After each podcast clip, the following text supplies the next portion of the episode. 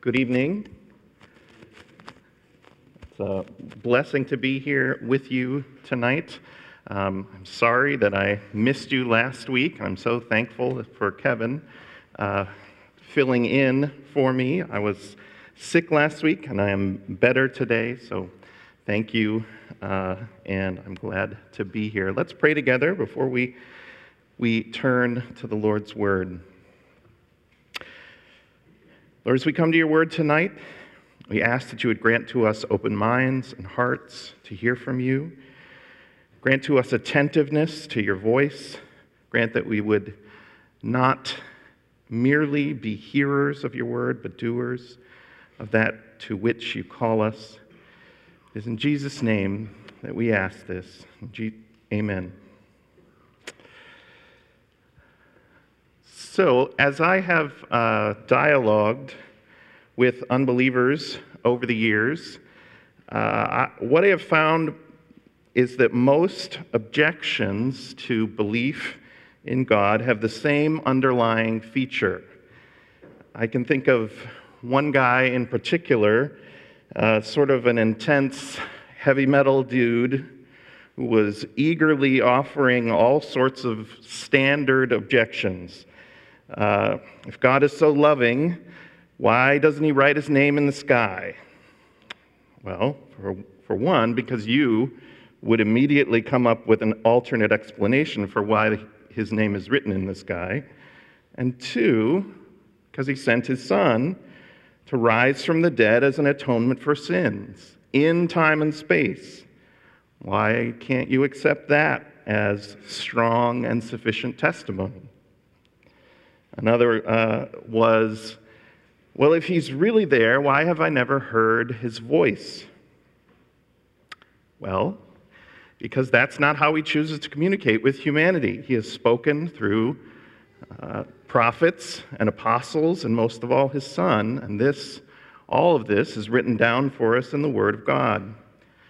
So, after a couple interchanges like this, kind of back and forth, uh, that he got real with me and said, um, said to me, I grew up going to a church, and my father died when I was very young, even though I prayed that he wouldn't. I was very thankful that he was honest with me.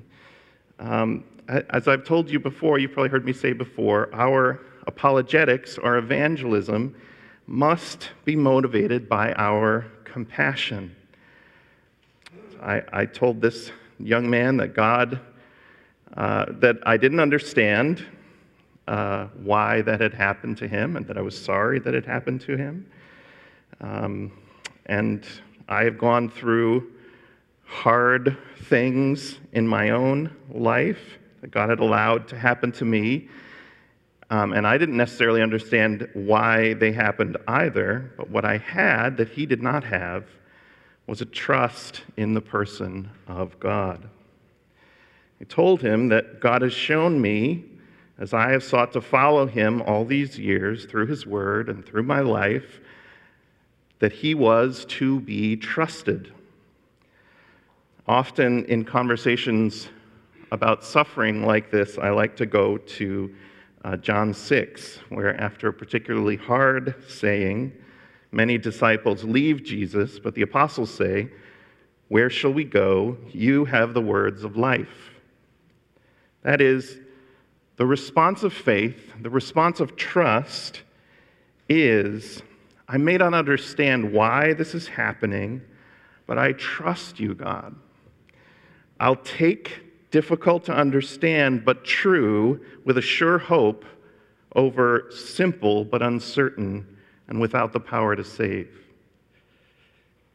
As we share our faith, we should understand that most objections to belief are rooted in mistrust of God. They are relational problems more than they are intellectual problems. This is true today, and it's always been true. This is true with the, the problem I can't believe in a God who allows cancer, and it's true in the problem I can't believe in a God who forbids homosexual behavior. These two things are essentially the same statement. Plainly, the statement is I don't like or trust this person you call God. So, how does that insight gain us anything? Well, might I suggest that the best way for us to address this strong mistrust is to open up the Bible together and read the accounts that we find of God in there. Might I suggest to you, believers in the room, that your own trust in God is contagious, and you need to get into the Word with an unbeliever in order for it to catch. Might I suggest that the best possible answer to the problem, I don't know or trust this God, is to look at the Word and ask the questions who is he? What is he like? Why does he say the things he says? Why does he do the things he does? What do we know about him? What we know, those of us in the room, and what the apostles knew, is that our God is trustworthy in all things. You say, but his commands are very hard to keep. Trust him, he is good. You say, But my life feels out of control. Trust him, he is good. You say, But that road leads to suffering and scorn. Trust him, he is good. Let me go one step further and say if you are an unbeliever hearing this sermon for some reason, you might say, I've read the Bible and I've solved all that stuff in my mind. I've figured it all out. But in truth, you have not actually addressed the problem of God's, of the question of God's existence or God's goodness if you have not sat down with an actual believer who trusts in Christ, in God, and tried to answer these questions. So, this is what I'd like us to do tonight. As we look in 1 Kings chapter 21, I'd like us to read through the text and to see simply what it is we can learn about who God is through this passage. We're continuing our series on the life of Elijah, picking up in 1 Kings chapter 21, verse 17. King Ahab wanted a certain vineyard in order to have a nice garden right next to the royal palace. This was Pat's sermon from a couple weeks ago. Let me commend it to you. The owner of the vineyard refuses to sell it because God gave it to his ancestors as an inheritance.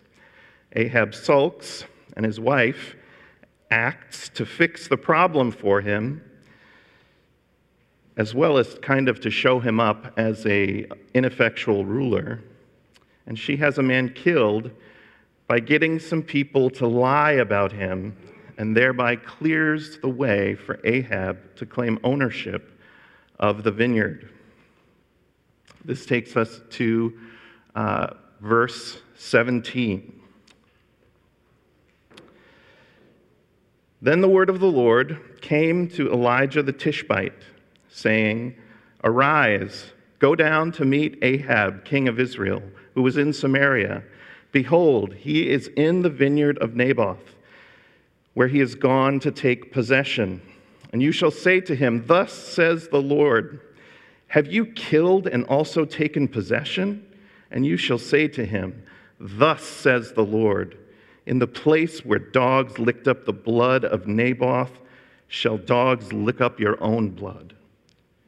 Ahab said to Elijah, Have you found me, O my enemy? He answered, I have found you because you have sold yourself to do what is evil in the sight of the Lord. Behold, I will bring disaster upon you. I will utterly burn you up, and I will cut off from Ahab every male, bond or free, in Israel.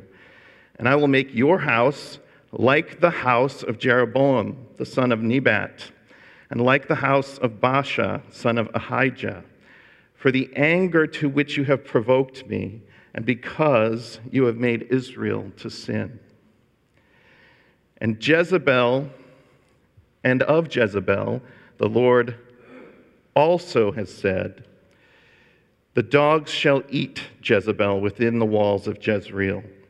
Anyone belonging to Ahab who dies in the city, the dogs shall eat. And anyone who dies in the open country, the birds of the heaven shall eat. Now there was none who sold himself to do what was evil in the sight of the Lord like Ahab, whom Jezebel, his wife, incited. He acted very abominably in going after idols, as the Amorites had done, whom the Lord cast out before the people of Israel. And when Ahab heard those words, he tore his clothes and put sackcloth on his flesh and came to Elijah the Tishbite, saying, Have you, have you seen how? I'm sorry, I missed a line here. Let me start over in verse 27. And when Ahab heard those words, he tore his clothes and put sackcloth on his flesh and fasted and lay in sackcloth and went about dejectedly. And the word of the Lord came to Elijah the Tishbite, saying, Have you seen how Ahab has humbled himself before me? Because he has humbled himself, I will not bring the disaster in his days, but in his son's days I will bring the disaster upon his house. This is the word of the Lord.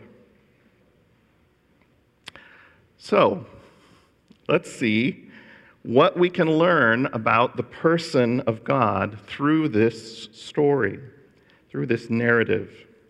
I see three things. Actually, I see a lot of things, but three general headings that I want to lead us through tonight. It's a very simple outline.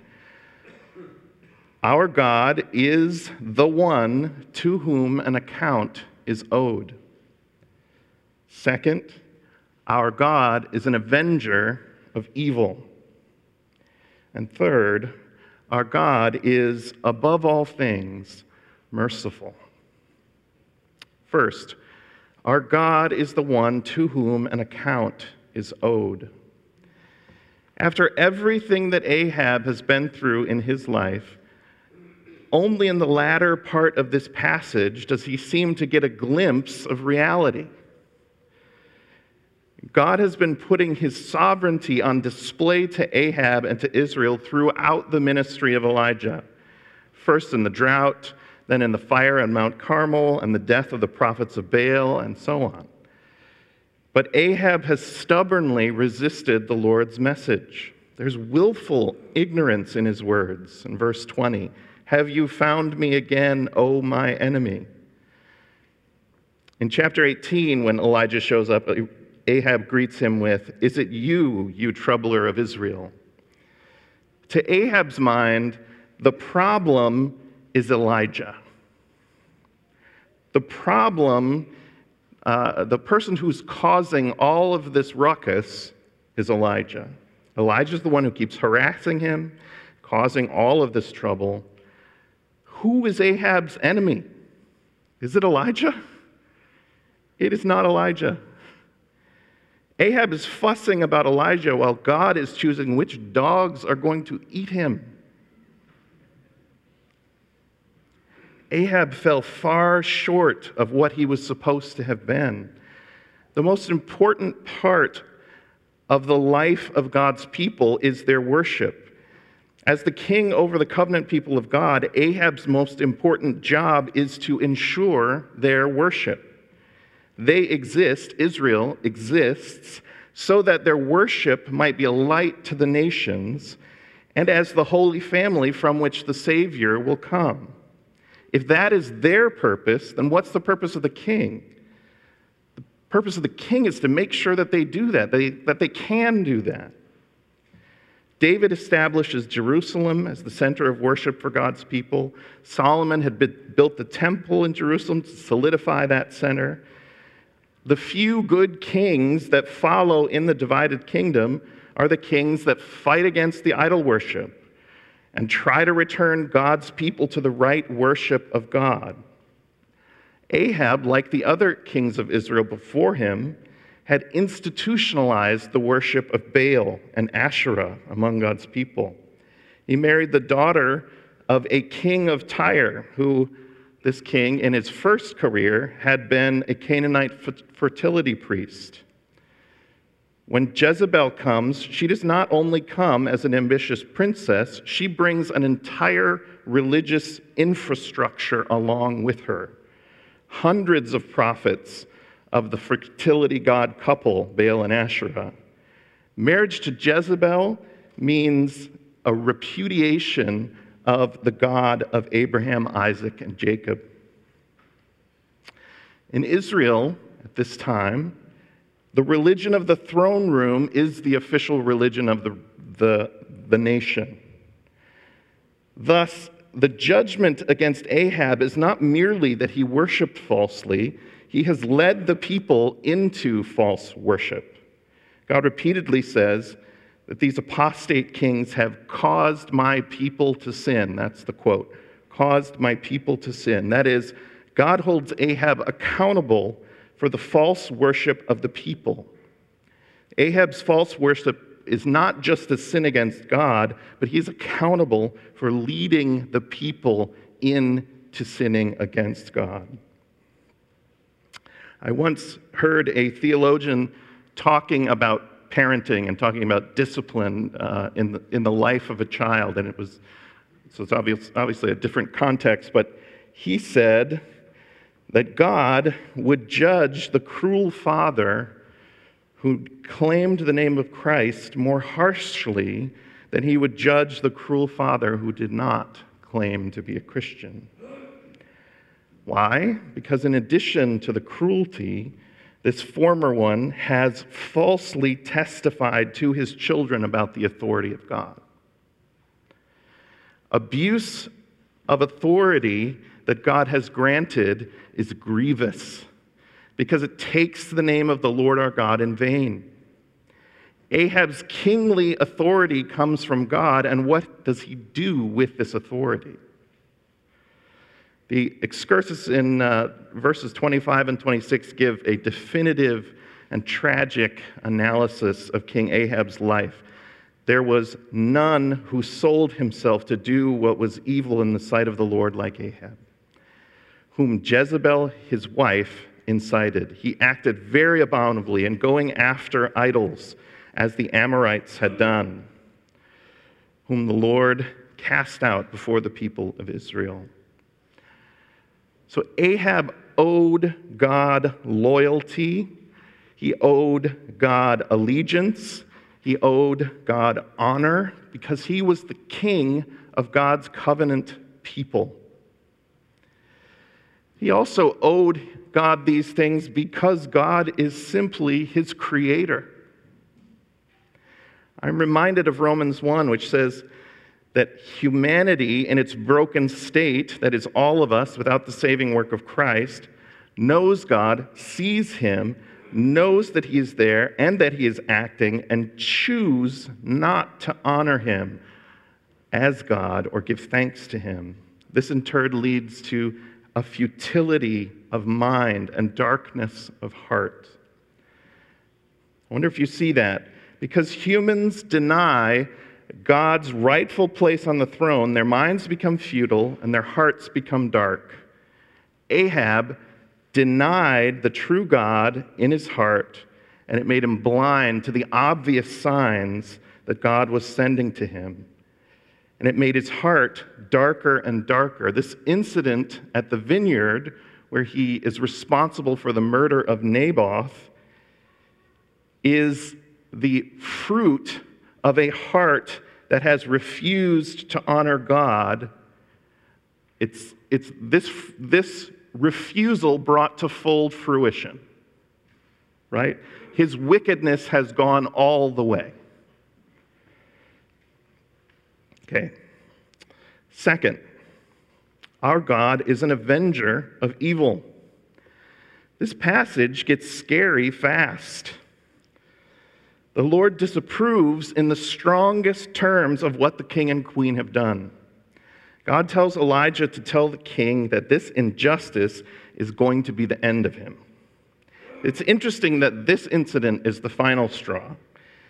Uh, he could have sent this message to Ahab after one of the, his many other sins, but this one is the final straw. Why?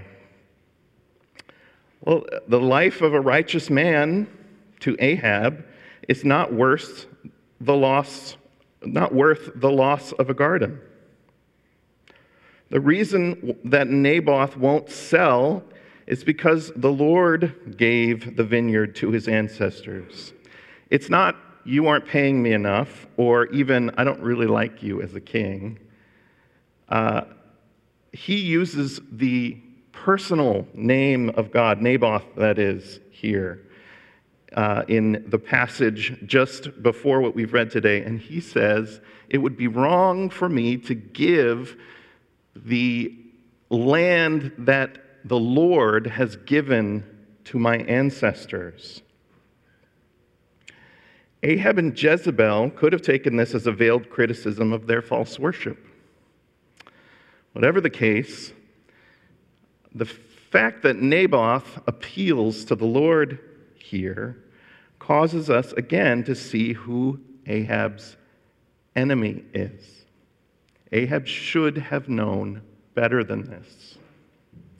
The God of the Bible does not tolerate evil, He will always repay it. Hell is real. The wrath of God is real, and it is coming upon those who do not place their hope in Jesus Christ. God is the ultimate in forgiveness and kindness. But if we ignore the complementary truth that He is the ultimate in justice and the repayment of evil, then we don't see His love and mercy with the depth and cost that it actually has. I think we can sometimes get used to thinking of God as the great no worries guy if you, if you bump into someone accidentally walking down the hall, you say, I'm sorry. Or if you're from Michigan, you say, Ope. And they say back to you, No worries, man. It didn't actually inconvenience me. It's not actually a big deal that you committed this perceived offense. Everyone makes mistakes, it's totally cool. This is how I, I think some of us view our sins against God. We think of our sin as slight and not a big deal. And we think that God says, just don't worry about it, I got you. But that perspective on grace becomes ugly when actual offenses are committed. What if God were to view Ahab and Jezebel's sin in this way? It's all right, no big deal. Everyone makes mistakes. No, this was a heinous crime that these two committed. They showed contempt for Naboth's life and for the God who made him. See this to, to, treat a human being made in the image of God as if their life is valueless is to disrespect that human's maker. It's an evil act against another human. It's also a high handed act of disrespect to God. There's nothing good about true wickedness going unpunished. You know this. Justice is written on the human heart. One of my professors in college said that if you ever meet someone who claims to be a true moral relativist, you should slap him in the face and take his wallet. He'll change his philosophy pretty quick. Because justice is written on the human heart. I, I, the reality is, the fact that humans are accountable to a just God who will repay evil is very, very good news. It's much easier to see this from the perspective of those who have been oppressed or violated. Victims of violent, violent crime understand this truth better than others do. Naboth's wife understood how good it is that God is an avenger. The only reason that we are uncomfortable with the idea that God repays evil is because we realize that we could be the one paid for the evil. The no worries man view of grace actually carries no comfort. In this view, God merely overlooks our sin, He minimizes it and pretends that He doesn't see it. Contrast this with the biblical picture of grace that says each sin is actually an infinite offense against an infinitely holy God. Far from overlooking that sin, what God has done in Jesus Christ is to atone for that sin. If you are in Christ, God will not change his mind about forgiving your sin. Do you know how I know? Because God the Son already died to pay for it. God has not merely informed us that He was going to buy, He has already put the money on the table. He has not merely committed to save us, nor merely promised to save us. He has accomplished our salvation on the cross. The wrath of God is real and above all things to be feared. But the good news is that because of our union with Christ by faith, that wrath has already been poured out. This leads me to our final observation, and that is that our God is above all things merciful. The, the twist that happens at the end of this passage is astounding. First, that Ahab seems to actually express remorse for his crime. What? Who? Ahab? Uh, it reminds me of the Ninevites with Jonah, right? The wrath was to come on Ahab. He heard it, was terrified, and expressed his uh, grief, his fear. He wanted mercy from the Lord. We don't know what's really in his heart, but God relents from the punishment that he declared. This is the other astounding thing. Just like in Nineveh, God sees something in the response of Ahab that causes him to call off the punishment that he promised.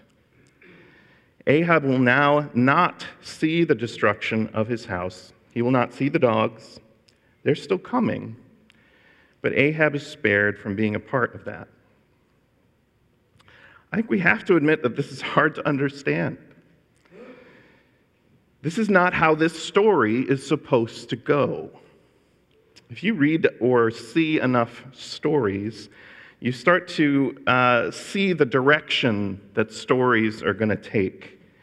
Uh, when you watch the original Star Wars trilogy, did anyone ever really think that Luke Skywalker was going to go to the dark side? Well, we know how these stories go, right? Those of you who've read uh, Anna Karenina, there's a, there's a point in that book when you realize she's not making out of this book, out of, making it out of this book sane or alive. Spoiler alert.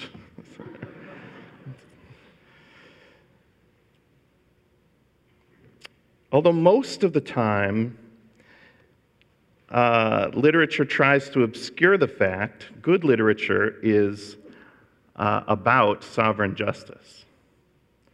It, it, the effectiveness of stories has a lot to do with justice being written on our hearts. The appreciation in us is innate. So, what's shocking here in this story, I think, is that Ahab should have gotten his punishment in the end. Ahab deserved it. Ahab's story of hubris and false worship, making Israel to sin, I just spent the first part of the sermon telling you Ahab deserved it, right? Above all, he deserved it. He so clearly deserved God's wrath, and yet God relents. I confess, I feel a little like Jonah. I know that you know what he did, Lord. There are people who deserve mercy. Naboth. Naboth deserved mercy.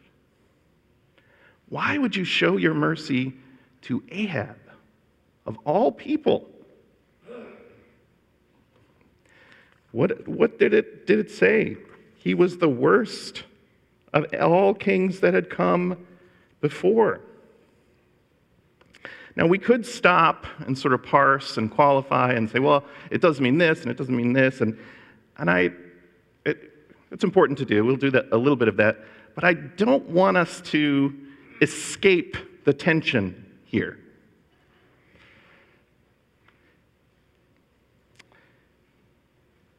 Uh, Ahab is not totally spared, yes. His house is destroyed in the time of his son Joram in 2 Kings 9 and 10, the dogs do get Jezebel. But I think we can be relatively certain that this repentance that Ahab has is not the same as the faith, say, of Abraham, Moses, or David. We're not saying, we're not saying Ahab is saved here. But what we are seeing is that our God is not bound by our expectations. Or even by this innate sense of justice that I was describing. Because although we get that from him, we are not him. Does that make sense? Made in his image, but not sovereign.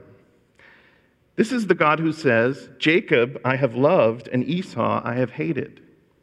This is the God who says, I will have mercy on whom I will have mercy, and I will have compassion on whom I will have compassion. There's mystery here, and I think the mystery is kind of the point.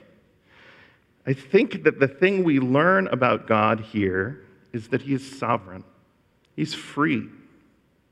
The only thing that binds Him is His character and his word. His character is the definition of the word good. He is perfectly just, he is perfectly merciful, he is good. That's what his character looks like. We can emulate those things like kids play acting, going to work, and cleaning the house like mom and dad, but we will never express those things perfectly. So, there's some mystery here. Let's ask then what do we know? God, in His mercy, looked on the grief that Ahab experienced because of his sins, and God showed mercy. Everyone in the country's eyes are on the king. And God would have wanted Israel to know that if they turned to him in humility, that he would forgive. And why did he do this?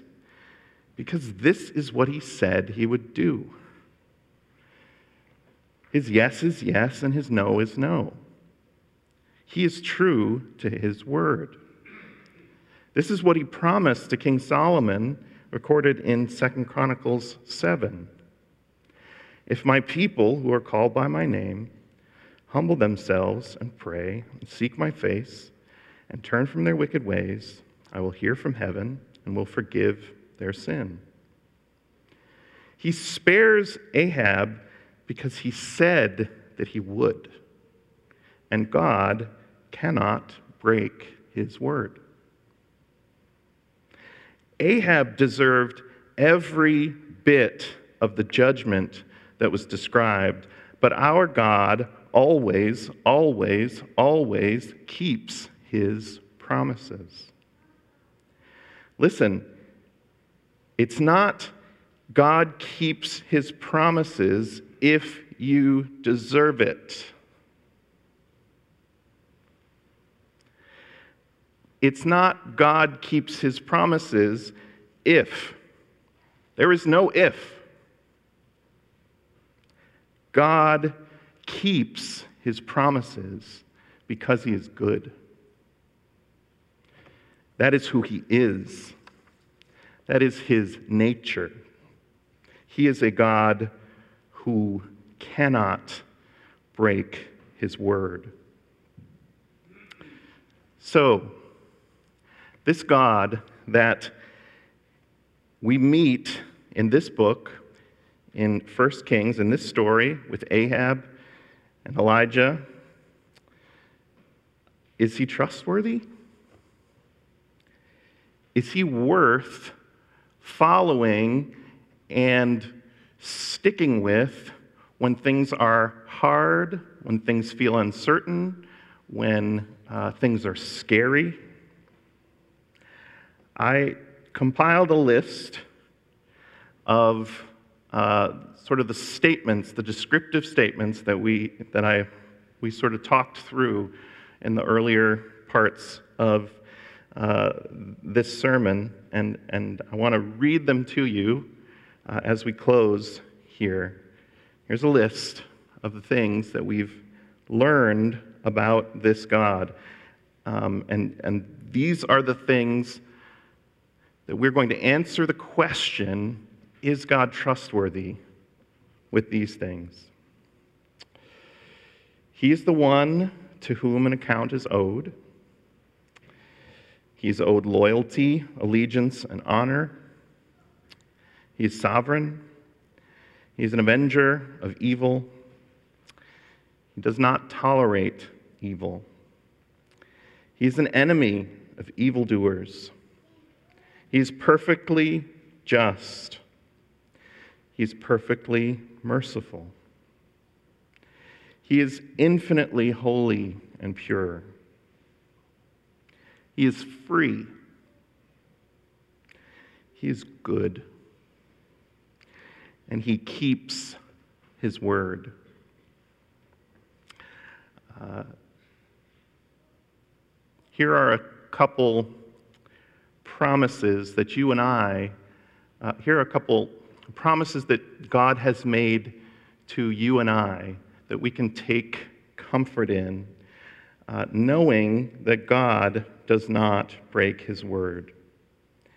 He said, If we confess our sins, he is faithful and just to forgive us our sins, to cleanse us from all unrighteousness. He said, Therefore, there is now no condemnation for those who are in Christ Jesus. He said, Resist the devil, and he will flee from you. He said, Do not be anxious about anything but in everything by prayer and supplication. With thanksgiving, let your requests be made known to God, and the peace of God, which surpasses all understanding, will guard your hearts and mind in Christ Jesus. Think about that young man that I um, spoke with, that I described at the beginning, um, and I think about the, the difference that we had, the difference between um, my faith and his faith. And I think of, again, John 6, where um, what, what happens is uh, Jesus proclaims to the crowd, um, I tell you the truth, uh, you must eat my flesh and drink my blood, otherwise, you have no part with me. Um, and the, the, the disciples, the crowd that are there, say, This is a hard saying. Who can listen to it? Not, notice, it's not who can understand it, it's you.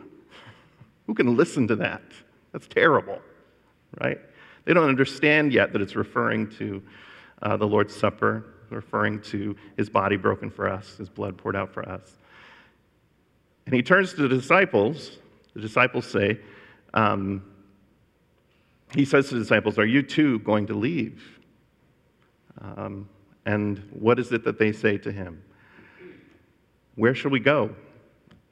Uh, you have the words of life. Notice they don't say, you know, like Peter. Remember the other time when Peter's uh, God, uh, Jesus says, uh, "I tell you the truth. If, if I don't wash your feet, you have no part with me." So Peter says, "Oh, wash my head. Hey, I'm wash, wash all of me." Peter doesn't respond to Jesus in this odd and hard to understand moment with, "Hey, I'll, I'll eat your flesh." That's not the response. He doesn't understand what Jesus has said. He doesn't know the outcome yet, but he trusts in the one who has said this. Let's pray.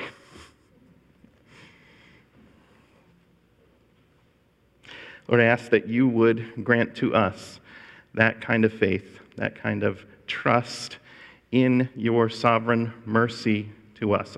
I, pray that you would keep us. I pray that you would strengthen us by your Spirit. I pray that you would encourage us, knowing that you keep your promises, you keep your word. You cannot break your word, you cannot lose those who are yours because you are faithful and you are uh, worthy of all of our praise because you are so good and kind to us. We pray and ask that you would come, encourage us as we uh, face this coming week with uh, unique struggles and situations and uncertainties. I ask that you would give us the, the faith of the apostles, that we would follow you, trusting uh, and knowing uh, that you are good and deserving of our trust. It's in Jesus' name we pray. Amen.